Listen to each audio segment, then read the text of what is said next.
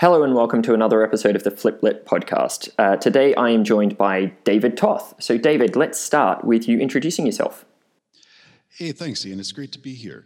Well, uh, over the years, I've worked in design uh, and development, doing web development and uh, HTML. I've worked for publishing companies, technology companies, and telecommunications organizations. Uh, worked in very small companies, but for the, about the last 16 years, I've been working in large enterprises uh, doing a variety of e-learning and as well as uh, learning and development systems, mobile applications, and content delivery tools for sales and marketing. Oh, cool. So, just so that the listeners understand, roughly in the last couple of years when you've been working for big companies, roughly how big are these companies? Uh, well, on the telecommunications and publishing size, you know, 50,000 and 60,000, about, about the same for the financial institutions that I worked for. Uh, and then in about the last oh, 10 years, I've been working for high technology companies that are more in the space of 2,500 to 3,000 employees.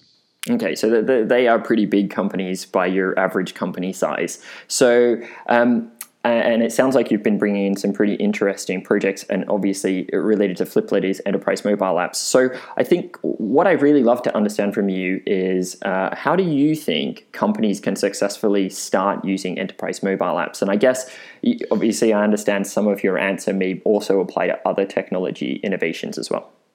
Well, absolutely, and you know, today, I, you know, I've given some thought to some of the key areas, especially in a, in a, large enterprise, and talking about things like advocacy and vision. You know, talking a bit about how we gain adoption of of whether it's mobile or whether it's it's other sort of uh, newer emerging technologies.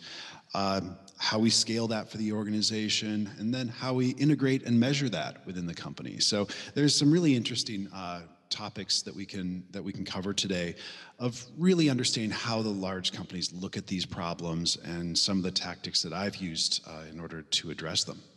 I think it's really interesting that list of topics, Dave, because it's touching on kind of a mixture of technology and human aspects. So, why don't we kick off with you telling me a bit about what you think is required by an organization from an advocacy perspective to be successful with uh, apps and innovation? Well, you know, it, it, sounds cliche at times, and, and but it is one of those ideas where you need to have that sponsor, you need to have that that executive sponsor, that leadership who gets it. And you know, having worked in organizations that have some who uh, understand the value of these new solutions like uh, like mobile or those who uh, who don't. And there's a very stark difference in you know, who's willing to uh, take those risks or make those investments, and, and those who don't. Uh, the ones that I've worked with with a very you know strong leadership that was very interested in in building out uh, mobile. Uh, we had tremendous success in being able to not only build out our own solutions, but also to be able to carry that out to other parts of the organization and you know share what we learned, share uh, the uh, benefits that, that we found uh, in our solutions and, uh, and help them take a step forward. So, Dave, is it best to have an advocate that's focusing on the technology or focusing on business metrics? And if they're focusing on business metrics, what do you think they should be focusing on? Well, that's a great question. I think that uh, when it comes to the business, that they don't have to they shouldn't focus on the technology you, it's it's too easy to, to get bogged down in that and and it's really not something that they need to learn. There are plenty of other technology experts in organizations and available from from our uh, vendors that that we can rely on their skill set uh, really, it's knowing about those KPIs and for the organization. Uh, my experience over the last 10 years has been in sales and marketing organizations, and uh, we see a whole lot more in terms of sales has very clear KPIs in terms of revenue and in terms of, you know, for all of the salespeople, the time that they're able to spend out in the field rather than time spent working within, you know, systems. On the marketing side, really understanding how you're connecting uh, with, with uh, potential customers. And uh, I think that is something that that advocate should really be focused on what's important to the business because that's what's going to sell it even higher up at, at the C level. And so that's being able to have a person in that role that you can give them a sense of the technology demo and be able to share and so they can see sort of how the pieces all come together then they can be a much greater advocate for you know and and they'll really also be the person to go to that can help you understand what is that real value? Because you may see it as this is very cool. This is a neat tool and will be something that people will enjoy using, but they'll be able to help you translate that then to the, the business problem of yes, and not only will they find, you know, greater satisfaction in this tool of how they use it, but they'll also spend less time at their desk and more time in front of their customer. They will be able to better mine the people that they should talk to that are going to be more likely to, con- to uh, turn into a deal. So I think uh, I think what you're getting at regarding advocates is really powerful. I think um, uh, I think also what's really interesting about your point regarding advocacy is how it relates to vision, because what you started to kind of talk about was uh, the strategy piece. So, is it that an advocate uh, needs to be uh, uh, like a senior manager as well, or can an advocate come from anywhere in the organization? An advocate can come from anywhere in the organization. Uh, you know, out here, uh, we see a lot of people in program manager roles. Uh, that's something that you know I've got. I'm five miles away from the head the uh, headquarters for Starbucks as well as Amazon, and most people that I know in these organizations are program managers, and they are heavily very influential in helping organizations define what the path is to to be successful. So it could be something in some organizations you're going to have a senior manager or a director, but uh, in others, it's it may be just somebody who is uh, influential in the organization and helps guide those decisions. Do you generally find that those program managers have some kind of budget control and, and maybe they have a team of resources, or it's not always the case? Not always the case, but uh, they are going to be the ones who are sort of laying out the plan for you know, how to execute on certain solutions. If it's something of you know tackling a specific problem, like uh, uh, within an organization, then this is something where they they're going to be the ones putting in the requests. They're going to be the ones making the justification for it. And uh, I think that, uh, in my experience, they, they can be very influential in, in making those decisions. Mm, I think it's also something to do with you know kind of directors or, or the C-suite uh, generally have so much on their plate. It's very hard for them to keep up with trends. Uh, I generally find guys uh, kind of in the middle of the organization they're able to allocate a bit more time into doing research into new solutions, and then they can take those solutions and they can implement them. Is that kind of what you've seen?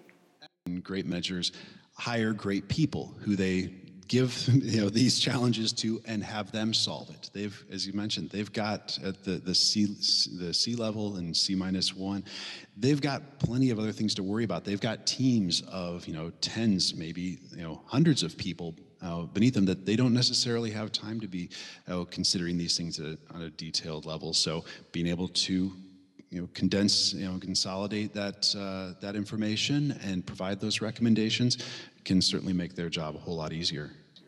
So, do you think, uh, kind of coming on to the next point that you mentioned, uh, vision, do you think that this advocate needs to have this clear vision at the very beginning, or do you think that it's all right for an advocate to uh, have a, a, partial vision and then kind of um, uh, foster it or evolve it over time?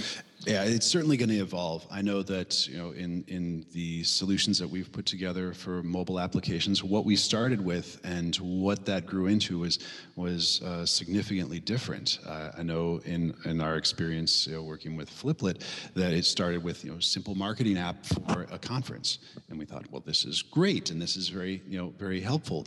But that quickly evolved into this is something that can help support uh, do sales enablement. This is something that can be used for all of our events to be able to uh, to reach out to our uh, employees, partners, customers who are coming to us and uh, being able to engage with them uh, at a, at, a, deeper level. Um, okay, so we've got the advocate and we've got uh, a vision that evolves over time. So, how does this now lead to adoption? How do these new technologies actually take off in an organization? Um, what's the what's the kind of first thing that an organization who's trying to adopt, say, uh, enterprise mobile apps should be doing? Well, as we found, uh, it was really starting with just finding a couple of solid business cases that really worked for us and and were able to show value uh, that was appreciated at higher levels. Once we had that initial sort of we that we we had shown that we were capable of building something of, you know, that was effective and that people found valuable. Then we found ourselves being uh, uh, contacted by other organizations saying, "Hey, that's really neat. How do I do that?" Because this is something that has not been, you know, offered in the organization. And very quickly, you find yourself becoming a hub in this in this this model, and that's where you know a lot of companies use the the, the model of sort of a center of excellence, a place where people can come to in order to have questions answered and to seek assistance when leveraging these technologies. Often with that comes you know, building you know, menus of you know, the services you offer. In my case, for mobile apps, it was, well, here's, we can build event apps. We can build uh, maybe something that you can take to a conference so that you can share information with people out on the floor. Or maybe it's something about uh, uh, something to enable your team, uh, whether they're sales engineers or maybe account managers, that you want to have very specific information in a mobile app available to them. By being able to create some guardrails around this, that helped us to uh, one, not make every time that somebody you know wanted to adopt this new technology, it it helped prevent it from becoming a custom solution every time. It became something that when they came to us, we could offer a set of options. They could choose from those options, and then, and if it worked for them, great. If it didn't, well, we could continue to you know, that conversation. But the um, as we helped, as we continued to uh, develop you know these technologies we're able to share them across these groups as well and i think that sharing is huge because in in too many organizations they become compartmentalized people don't want to share and then you kind of feel like you're you're going at it alone. If you have a really good sort of center of excellence model, you're able to share those uh, the what you've learned and share those efforts that you've done over time with the rest of the organization. Hmm. Who are the people that would usually make up the center of excellence based on your experience? Uh, there was a variety. You would have uh, often, you know, many of the practitioners with the app with the solution. So in the case of, of Fliplet, uh, you would see people who were uh, the ones who were actually hands-on. You would also include uh, some of those uh, those sponsors and advocates that we talked about earlier, because these are the people that could help when you know somebody maybe uh, another uh, say a program manager at another level comes in and wants to says this is really interesting, but I've got to convince my boss that this is really the best way to go. Well, when you know senior leadership on my team can go and talk with somebody else and say, oh yeah, this is this has been great, and let me tell you about how it's been valuable to me as a in, in, within the business. That's incredibly important. So it sounds to me like you need a concentration of, of skills that then creates best practices, um, and that they then kind of almost coming back to your earlier points, they become advocates, and and it fosters this vision because as an organization creates more uh, more with the technology, more uh, apps in this case, mm-hmm. uh, more of the organization becomes aware of what's the, the technology could be doing for them. And then that kind of breeds further. It, it, it, actually, the word viral keeps popping into my head as you've been talking. It's like an, a little internal company viral model. Would you agree? Um, I would. I'm not. Yeah, the viral model always sort of gives me the creeps a little bit, but but it is true. It is. It's like it's getting a foothold, and that sort of success begets success that you you know once when you have a group that is doing well with something and then you can you know add another group and another group. And that was always our experience you know with this was just being able to iterate through and find you know the best solution for each new group that we added which usually then had a little bit different perspective and then they brought something else back to the group.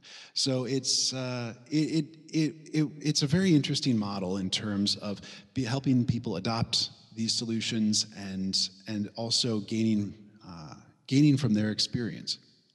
So what's the difference then? Because uh, you know the next point that you mentioned earlier is scaling. Yeah. So um, what's the difference between gaining adoption um, and scaling? Scaling, I think of more so in just your capacity. You know, when we if we have you know, I think of some of uh, previous implementations uh, of different solutions where all of the uh, capabilities and all this skill were in a very, very small group. Take uh, take business intelligence. That was something that I've seen in a number of companies where the it's usually two people who are really great at say like Oracle BI or something like that. And now you have an entire organization of 3,000 people just hitting away at these two people saying, I need a new da- dashboard, I need a new report, I need to you know, do a new data extraction from this new system. And very quickly you find that it's almost impossible to get anything done, or you spend your life doing you know, uh, uh, sort of business plans to try and to really convince that this your solution is so so much better than anybody else's.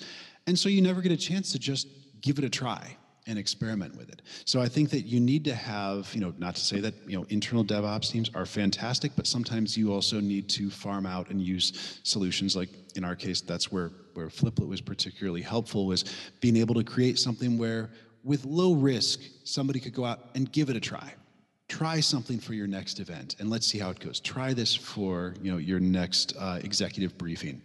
And this is something that's going to help you sort of you know take it up a step. And i think that's the part of scale that i that's really important is that if people are interested in doing it having the resources available to them because it's no it's no no good to an organization to say, "Oh, wow, here's a really fantastic tool, but you'll never ever be able to use it because you know uh, this the CIO has decided what they're going to be doing with these resources for the next five years." So I think I think if I'm correct in uh, in understanding what you're saying, you you're saying Gaining adoption is related to the organization almost embracing the technology and starting to use it and then becoming smarter about how they use it. Scaling is related to that's great, but if you're going to really ramp how you utilize the technology and also give yourself enough space to figure out how you can use it more broadly, mm-hmm. scaling is related to allocation of resources. Uh, definitely like a runway of just how much space do you have in order to you know do the things that you need to do. And uh, that's that's i think that's a that's a good uh, sort of wrap up of that. So what happens if it's the inversion of that? What happens if you have lots of people gaining adoption but you don't have enough resources have you have you ever been in a situation where that's happened? Uh, lots of adoption, but uh, oh, absolutely. yeah, I've been I've been right smack in the center of that, and it's not pretty. Um, yeah, you you end up with oh, and and unfortunately, what can happen in situations like that is that people you know people move on that they look and they say wow this is really fascinating i'd love to do this and they keep calling for you know two three months and you say and you unfortunately have to keep saying well we don't have we don't have the capacity and they move on and they forget about it and then it then that sort of becomes part of the organizational mindset of we tried that but it was impossible to ever get it done which is just an awful reason you know not to be able to do things you know just because of resources rather than it actually wasn't a good solution that's fascinating. So that kind of like uh, suggests that if if any of these points that you're discussing, uh, the next kind of stage in the cycle doesn't happen smoothly, actually the whole process comes crashing down. Because if you had advocacy and a vision and adoption happening, but no resources to then um, continue to support further adoption and further uh, implementation of the vision, it's like, why did you do the earlier stages? Is that fair? Oh yeah, that's that's absolutely fair. And I've and I have I've seen that happen in too many situations where uh, so much so much diligence went into those earlier uh, stages, but then not being able to keep up with the demand uh, was something. And I mean, we see it in you know day to day, and you know if, if uh, on a website that all of a sudden it doesn't you know if it's running great and you know fantastic, you've put all this great effort into it, only to come to the website and find that you know it won't load. And you say, ah, forget about it, and you walk away, and you know, all all of that investment for naught. Mm, and that's really interesting as well, that example, because you're suggesting that it's not just to do with human resource. It could also be, in, in that example, it was like server resource or, mm-hmm. or uh, performance. Um, mm-hmm. So, so how do, the next point that you mentioned was integration. How does that relate to all of these points? Well, integration is really as as we look at this the tools today we've got you know the major players like Salesforce and Microsoft and Oracle, and they are you know in, in, large enterprises they are there and they are they are they are firmly entrenched, and they and I, entrenched often comes across as negative, but that they are the ones that have the scale to do the things that these large businesses need. The problem is is that they are often not the not very intuitive and they're difficult to sort of find the information that's relevant to you or to be able to have to focus and have a curated you know experience of like the content that you need or the, the information that you need to to uh, derive from these systems so that's where integration is going to be key for you know as as we've worked together on you know, mobile apps that integrate with Salesforce.com. Um, I was also recently at a uh, it was a SharePoint Saturday out at the Microsoft campus where we were talking about building Angular JS connectors to be able to reach into uh, SharePoint and pull out uh, pull out assets from SharePoint and deliver them in either you know a web uh, website or a mobile app, and that's where you know the the the real genius of the of mobile apps you know, comes uh, is it becomes apparent is when you can say I can show you like 95% of the things that you need to make a decision right here uh, in this app and not having you go out and dive through SharePoint and not having you go and search through Oracle to find that that uh, you know opportunity information or that that customer information from the opportunity in Salesforce uh, that that's really that's the future of all of this. It's actually not the future; it's the present of all of this. That you you need to be able to find the the key information that needs to be brought together into that that one place. So let me ask you a question that's about the exact inverse mm-hmm. of what you just described. Mm-hmm. So what happens if an organization takes, say, a new technology, takes mobile, and then doesn't do the integration? What's the outcome there? Uh, no, there's, I'm sure the the in my experience, what I see in, in situations like that is you end up then devoting resources, uh, human resources, to maintaining something like uh, like the mobile app of going in on a weekly basis and making modifications. Uh, the and whereas the the alternative is that if you do these integrations, you're able to just draw that the the current content from the sort of system of origin. I think that and I think that that's also, you know, what also very much happens with human resources is they get pulled away and they go to other other things. They get drawn to other uh, other challenges, and the problem then is that the mobile app that you have becomes stale and it becomes something that you know people don't want to use because it hasn't been updated in two months. So these integrations really help keep the data current, and they also that uh, people know that the most up to date information will be there. Then they're, they're going to use it. I also think that uh, you know in one of the projects that we worked on together, which you mentioned, uh, re- used Salesforce integration. Mm-hmm. I kind of got the impression the reason why we were doing that is for currency, as you suggest, but it was also because what we didn't want to do is have to go and implement a big change management project and get 20 people in the organization to learn how to use something new. Uh, if we integrated with Salesforce, which everybody was already comfortable doing, we didn't have to go and teach those 20 people how to do something new. They would just do what they were already doing, and then the app would magically get updated. So, do you do you see that as also kind of one of the key reasons, or, or do you think that that's really just driven by the fact that you want currency in your app? That I, that is accurate. I think that anything that you can do to take away learning another another system, I think that it's something that even in a WYSIWYG environment, it's still something different. It also means that you have to push out you know new releases of that uh, app every time you make those changes. But if it's data driven, you can send out one version of the app, and people will be able to uh, use that for the next year without any changes. It's just the underlying data that changes.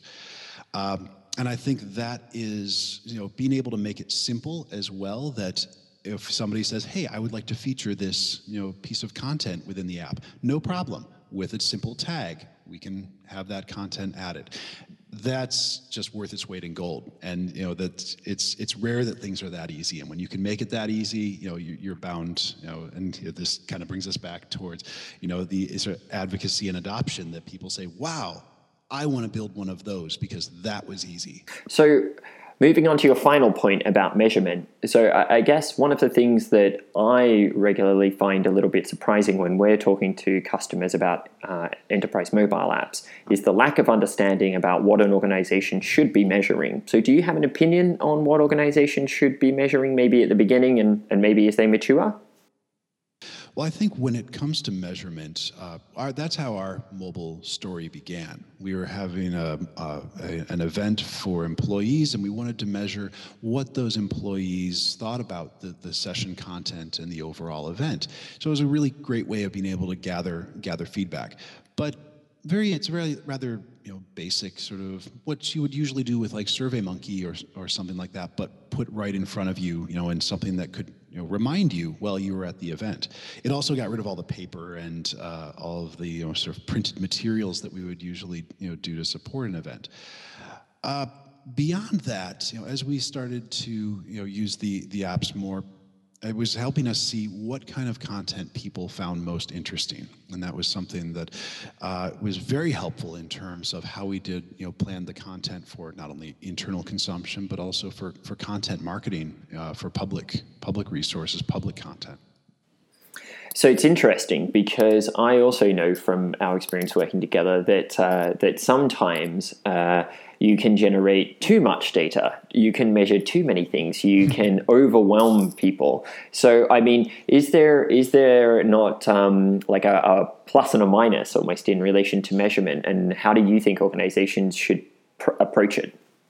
Well, one of the, you know, I, I worked with a, uh, an analytics group uh, recently, and one of the things that was the best advice and the most frustrating advice that they gave, that they always came back to me with was, well, well, what's your question?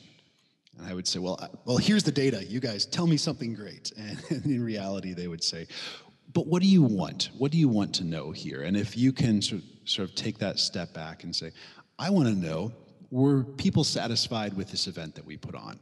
Okay, great. And then you can sort of pick from those pieces of those data points that you have in that data model that you've created to find out what it is that you need because as you said there is tons and tons of data and if you it's better far better to come at it from the angle of i'd like to know how i could do my business better if that was something like uh, i want to know if this content is connecting with my customers Good. Well, let's look. Are they downloading it? Are they reading it? Are they subscribing to this? Do they do they want to show up for a webinar?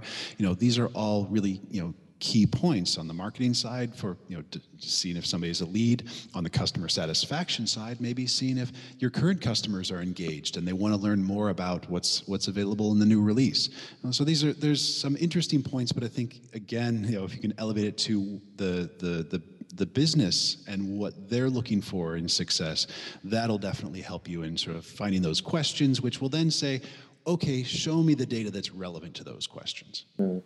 So, in in uh, in the interest of summarizing, it, it sounds to me that like almost all of your points, Dave, interlink with each other. So we had advocacy, which leads to creating a vision, which leads to creating adoption, which will, you know, if adoption is seen as a positive thing, will lead to increased scaling.